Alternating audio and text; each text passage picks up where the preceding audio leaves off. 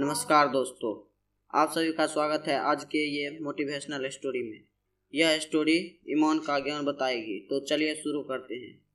काफ़ी समय पहले की बात है, प्रतापगढ़ नामक एक राज्य था। वहाँ का राजा बहुत अच्छा था, मगर राजा के एक सुख नहीं था। वह यह कि उसे कोई भी संतान नहीं था और वह चाहता था कि अब वह राज्य के अंदर किसी योग्य बच्चे को गोद ले, ताकि वह उसका उत्तराधिकारी बन सके और आगे की भागदौड़ को सुचारू रूप से चला सके। और इसी को देखते हुए राजा ने राज्य में घोषणा करवा दी कि सभी बच्चे राजमहल में एकत्रित हो जाएं। ऐसा ही हुआ। राजा ने सभी बच्चों को पौधे लगाने के लिए भिन्न भिन्न प्रकार के बीज दिए और कहा कि अब हम 6 महीने बाद मिलेंगे और देखेंगे कि किसका पौधा सबसे अच्छा होगा।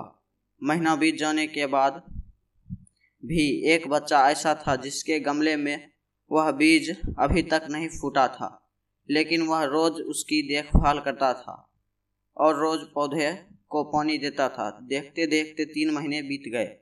बच्चा परेशान हो गया। तभी उसकी माँ ने कहा कि बेटा धैर्य रखो, कुछ बीजों का फलने में ज़्यादा वक्त लगता है। और वह पौधे को सींचता रहा। 6 महीने हो गए। राजा के पास जाने का समय आ चुका था।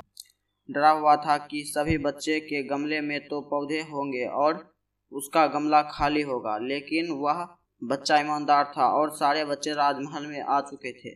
कुछ बच्चे जोश में भरे हुए थे क्योंकि उसके अंदर राज का उत्तराधिकारी बनने की प्रबल लालसा थी। अब राजा ने आदेश दिया कि सभी बच्चे अपने अपने गमले दिखाने लगे, मगर एक बच्चा समा हुआ था क्योंकि उसका गमला खाली था। तभी राजा की नज़र उस गमले पर गई। उसने पूछा, तुम्हारा गमला तो खाली है? तो उसने कहा, मैंने इस गमले की 6 महीने तक देखभाल की है।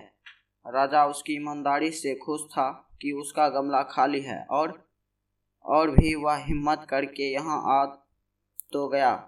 सभी बच्चे के गमले देखने के बाद राजा ने उस बच्चे को सभी के सामने बुलवाया। बच्चा सहम गया और राजा ने उस गमला सभी को दिखाया। सभी बच्चे जोर जोर से हंसने लगे। राजा ने कहा, शांत हो जाओ, इतने खुश मत होइए। आप सभी के पास जो पौधे हैं वह सब बंजर हैं। आप चाहे कितना भी मेहनत कर लो, उससे कुछ नहीं निकलेगा, लेकिन असली बीज यही था।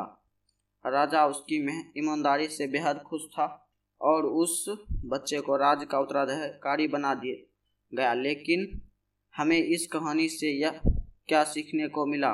मेरे हिसाब से अपने अंदर ईमानदारी का होना बहुत ज़रूरी है।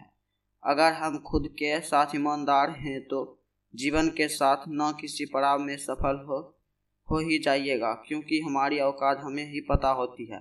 हम खुद को पागल बनाकर खुद का ही नुकसान करते हैं।